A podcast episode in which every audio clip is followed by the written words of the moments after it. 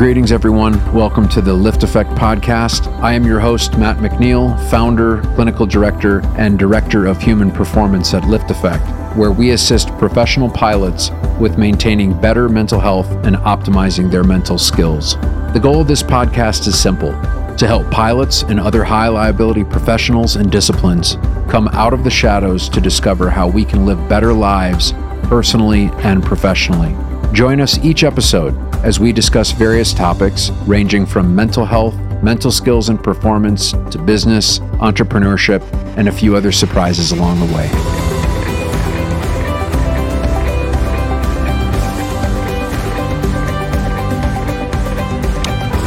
Hey there, ladies and gentlemen, boys and girls, guys, gals, my friends.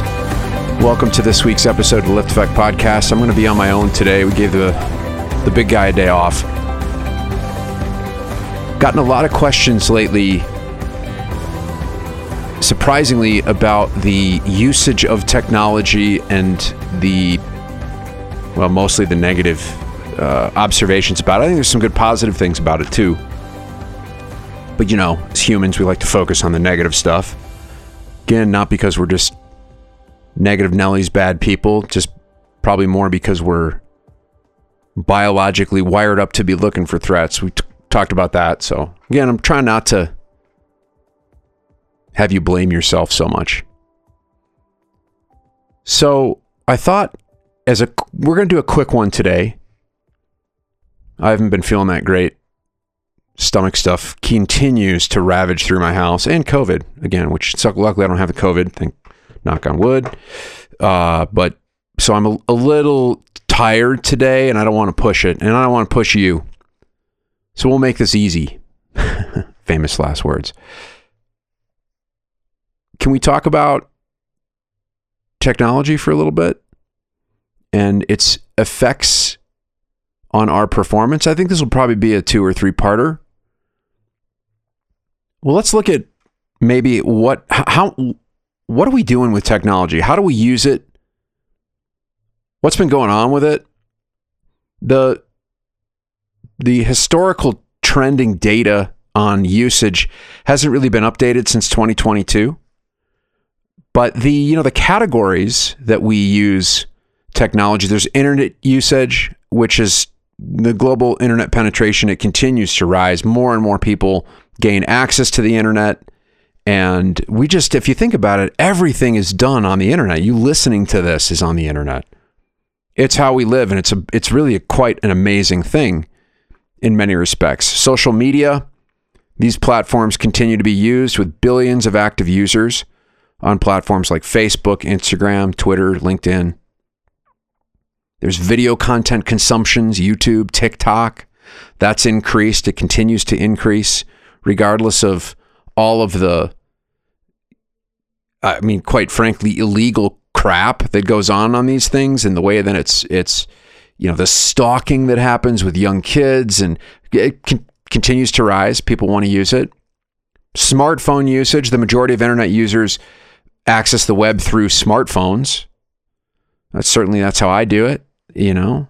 Well i guess i probably use a computer more than the smartphone but everything's connected to the internet and the phone 5g technology uh, adoption it's growing providing faster more reliable internet connectivity. There's e-commerce amazon you can't drive without seeing 25 Amazon trucks on your on your uh, street.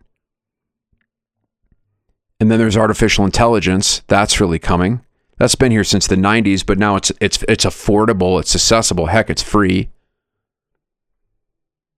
AI technology it it it's integrated into like various industries from virtual assistants to machine learning applications.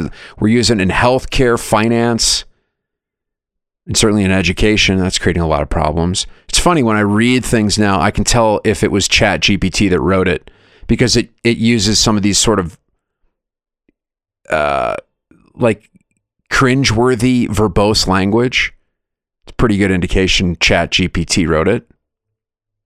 Cybersecurity, the importance of that, it's continued to grow as digital threats and cyber attacks become much more sophisticated. I mean, every day on the news, which I don't listen to, but when I catch glimpses of it, it's somebody got hacked and all your information got spilled out. And then there's remote work, which has gained a lot of acceptance since COVID. LiftAffect, boy, we, we are a remote company because pilots are all over the world and we've made it accessible. V V1 is, I mean, there's some in person things that are on the horizon, but we meet remotely and it's it's wonderful. It's fantastic. All of these things are great things. So I'm not here to just trash them. Well, kind of. If you look at 2022 stats, the internet growth um, since the early 90s, it's it's just it's taken over the world.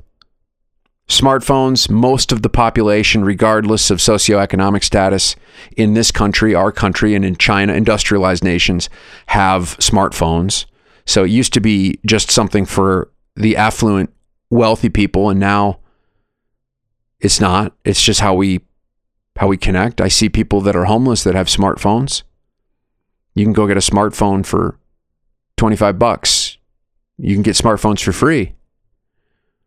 And maybe that's okay. I mean, why shouldn't people have the ability to be connected regardless of their means?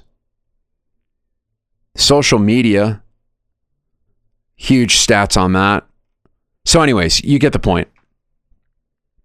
One of the questions that I've been asked in the last week, and even in some sessions I've done with some of my clients, is a kind of a, a, a reflection on what are the costs of using these platforms. And so I thought maybe we could talk about that. This is anecdotally from my perspective of working at LiftAffect and in V1 and where we really try to work on how we use these these tools. And our, our motto is if you don't learn to use these things as a tool, you will become the tool for these things. And I don't mean tool like you're an idiot. I mean, no, you're the tool to sell things to, for you to buy things, because that's how these platforms are designed, especially if you're not paying for it. Then it is about you. They're, they're going to get their money by having you buy things that they're advertising to you, whether it's subliminally or it's, you know, it's very overt. So let's maybe look at the costs. So, anecdotally, and oh, let me go back to what I was saying. From my observations, and also what the research is starting to indicate, these are these are some of the costs. I think we'll cover that today, and then we'll stop and we'll expand on this when we get when we get Carl back, and we'll we'll maybe go deeper into this. We'll see we'll see kind of what response this episode gets. This is I'm recording this uh, for this week, the first week of February. So the first cost, the first thing that goes, and this is widely written about, is our attention. Attention really means our ability to put our mind where we want when we want it. If you think about attention, I like to think about it like it's a spotlight or it's a flashlight, very narrow beam flashlight, and you're in a dark room. Well, if you don't shine the light where you want to see, you're not going to be able to see. And that's what attention does for us. It allows us to draw into our awareness with some intentionality if we are able to point the beam where we need it to see what we need to see. And that's a very important skill is to be able to do that and it's to do that with intentionality when you need it. Think about professionally how we use it. That's really important. You've got to be able to point that beam at the right time, at the right place, or bad things start to happen. This is our most fundamental attribute of happiness and well being, actually, is being able to put our mind where we want it when we want it. Any psychologist or psychotherapist worth their salt is going to tell you this. Your ability to shine your spotlight of attention at will rather than ruminating and reprocessing all the negative or aversive things that have happened in your life, it determines your well being. It determines how you feel in the moment and how you feel long term. It determines almost all of your health metrics. Not being able to put your attention where you want it when you want it it's is is critical. And we're trading our most valuable asset for all of these free quote unquote tools. Facebook instagram tiktok linkedin. Herbert simon who won a nobel prize several decades ago said that a wealth of information creates a poverty of attention. When you have a constant stream of external stimuli, your mind needs to digest that. Just like your body has to digest food, your mind has to digest what you're feeding it, what you're putting into it. So when we overconsume media, and I think about, you know, the I used to, I noticed this years ago, um, like flying corporate or when you were, you know, in an FBO. I don't go into FBOs too often anymore, but there's always like three news stations on. It's just going, going. And there's these, you know, guys, typically some gals.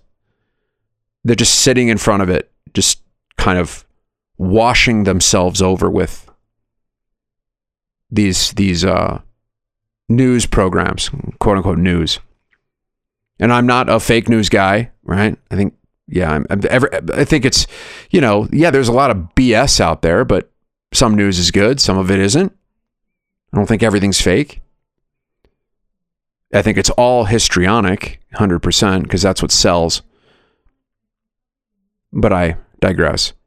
These free tools, and when we overconsume them and think about with the smartphone in front of your face, I mean, I, I, see it nonstop. Even when people are driving, I just I walk my dog every day and I look at people that are driving past, and I would say six out of ten have their phone up. What? Not when they're parked, when they're driving. This is a serious problem.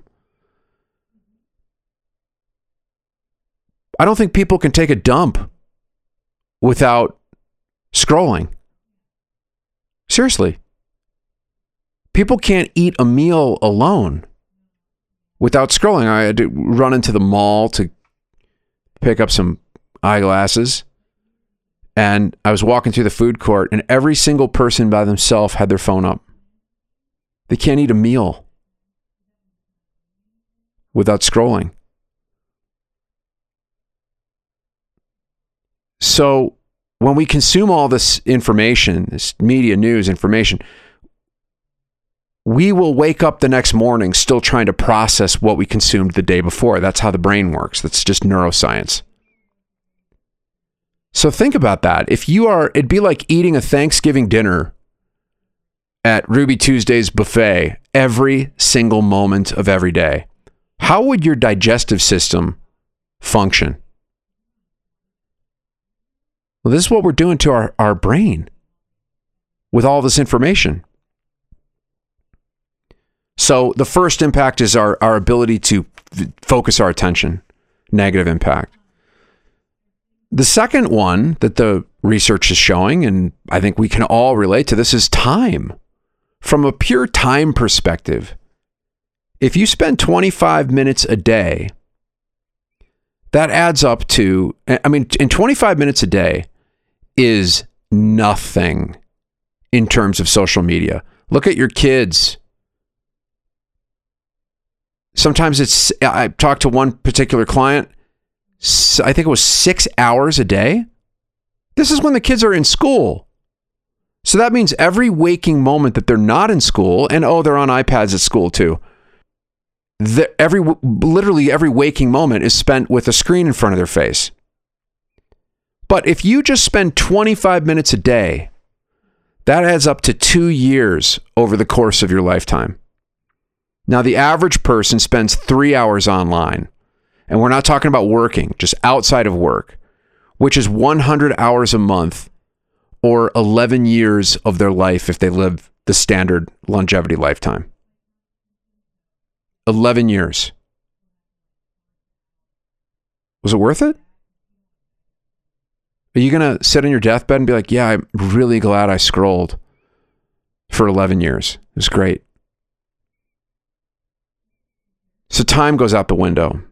productivity. We've talked about productivity. And I think there's this tendency to be overproductive in our society. It's sometimes it's good to be underproductive. But email is it's like very fascinating. It takes the average person 6 seconds to open up a new email after receiving it. And when you switch tasks, it takes 25 minutes to get back to where you were. No time is is spent in peak productivity mode. So think about that. It, what like and I don't know what the data is. I didn't find a study on on messaging what that does. But if you're working on a task or let's say even having a conversation or paying attention to your kids on the playground or driving a car, you get an email pops up or text because it's got to be correlated at some level. You've just fractured your attention and your productivity. And now it's going to take you 25 minutes to recalibrate and get back into the mode. It's like doing a checklist and the flight attendant comes in and just interrupts.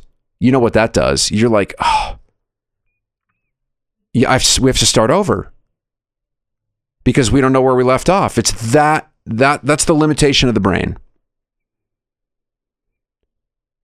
So productivity is massively hindered by these platforms. Connection, this is the oh man. This is the one that literally makes me tear up they call it, I mean, it's like uh, a, a, DSM diagnosis, you know. It's the iPhone effect. It's funny they call it the iPhone because I guess everybody's got iPhones, most people. Simply having a phone, pre- and that's sorry to my Android users. It's no disrespect to you. I know you guys get mad. Simply having a phone present, and this is what's interesting, it doesn't even need to be your phone, and it actually doesn't even need to be on the research shows that that significantly diminish, diminishes connection. So here's a very practical tool. I challenge you. Maybe this is the challenge for today. Remove your phone from sight and touch when you want to connect with someone else. So it's not just limited to going out to dinner where you really shouldn't be doing that, especially if you're out with friends. It's crazy. People get together. Oh, we haven't seen each other in so long. And then they're both got their phones in front of their faces. Why bother? To me, that just makes it worse. You know, if you go out to dinner with me, be prepared. I'm going to be like, put that shit away. Leave that shit in the car. If, if you need to be tethered to your phone, over dinner, then we shouldn't be having dinner. This is not where you need to be. You've got other things going on. But more practically, when you're with your children or with your partner or with a friend, or if you're trying to watch a movie or read a book or look at uh, you know, you climb a mountain and you get to the top and everybody's trying to get their pictures instead of just taking in the memory of being there. They've got to they got to get the perfect photo. And then as soon as they get the photo, they just go back down the mountain. It's like this is this is crazy. You want to remember it from a photo? I want to remember it from my mind. So I challenge you remove your phone from sight. I mean, even if it's just there across the room, it's like this glowing orb of crack and heroin. Where you're like, I just need a fix. I just, I just need that fix. Remove it. The research shows it just being there has the same effect, the iPhone effect, which disrupts connection. So we talked about our tension, that goes, that's a cost. Our time goes out the window. Our productivity goes out the window. Our connection goes out the window. And then our energy goes out the window. If you're inputting and the last thing you do before you go to bed is input into your phone, you actually significantly diminish the amount of sleep you will get. So, what is it? You know, what's the buffer zone? How much time before, you know, last input to sleep? There's lots of arguments on this, but I, I think based on all of the the research that's known to this point, I think at least an hour from tech, it will significantly improve your sleep. I mean, and I'll tell you that, and I, and I am guilty of this too, my friends. I am not like, you know, the you know it's pot calling the kettle black. I have to fight with this every day. I have pickled my brain with technology, just like you have.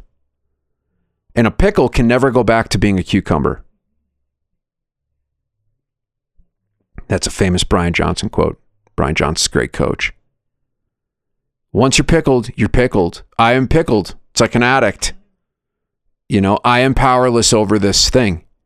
So I have to work very, very hard at this.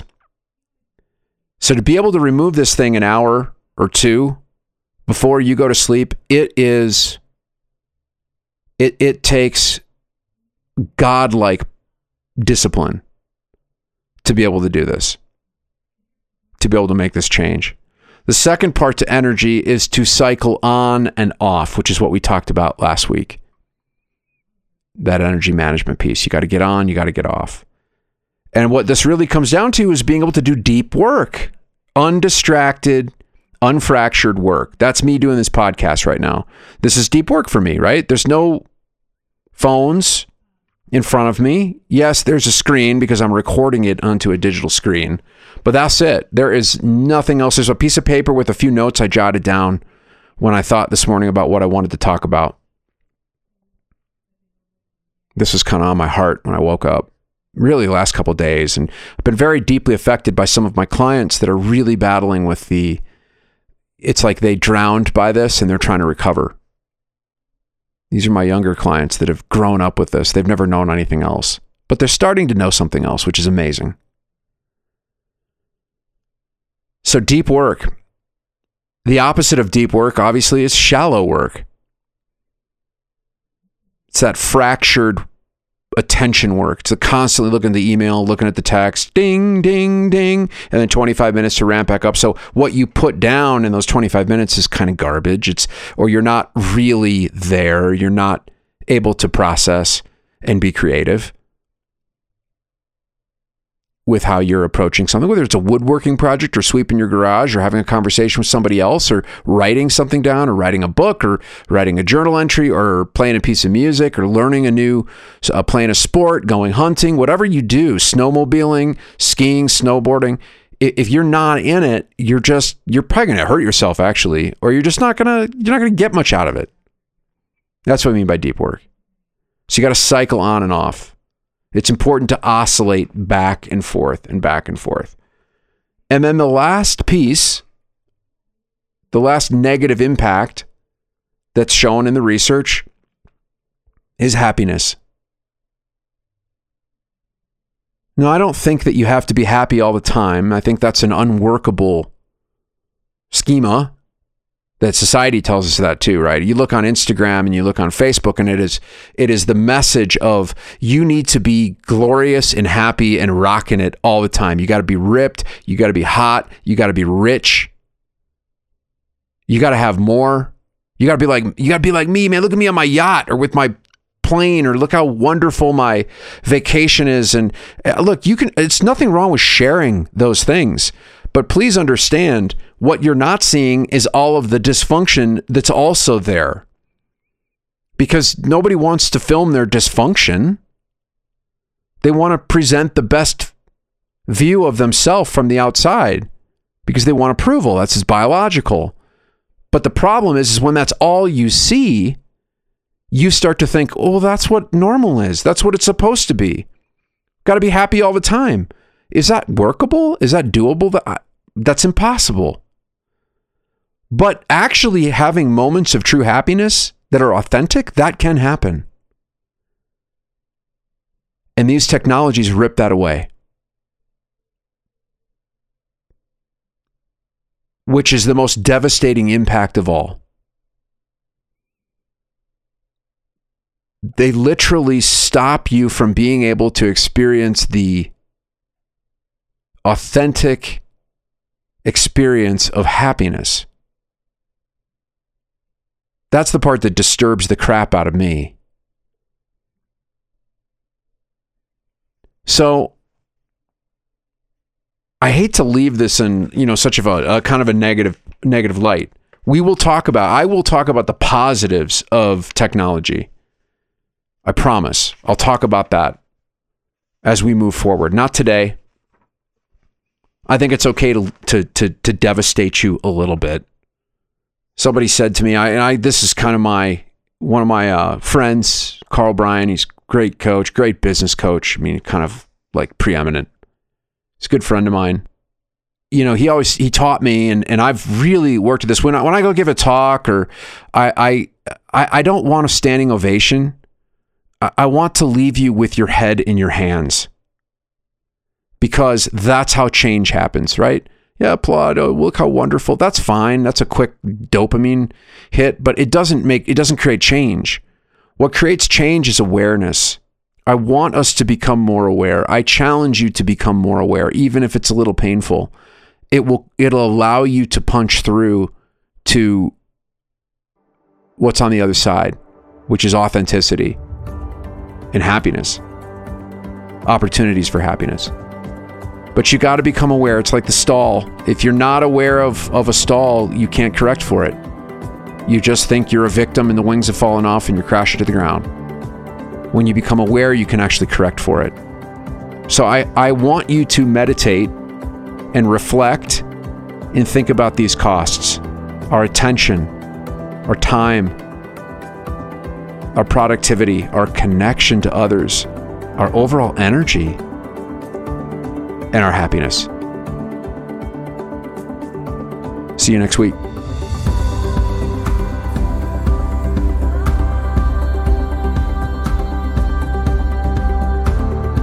Thank you for listening to this week's episode of the LiftAffect Podcast. If you want to dive deeper into this episode and every episode, go to the LiftAffect Podcast.podbean, that's P O D B E A N dot com. If you're enjoying the show, we would love it if you'd follow us on Spotify and rate, review, and subscribe on Apple Podcasts.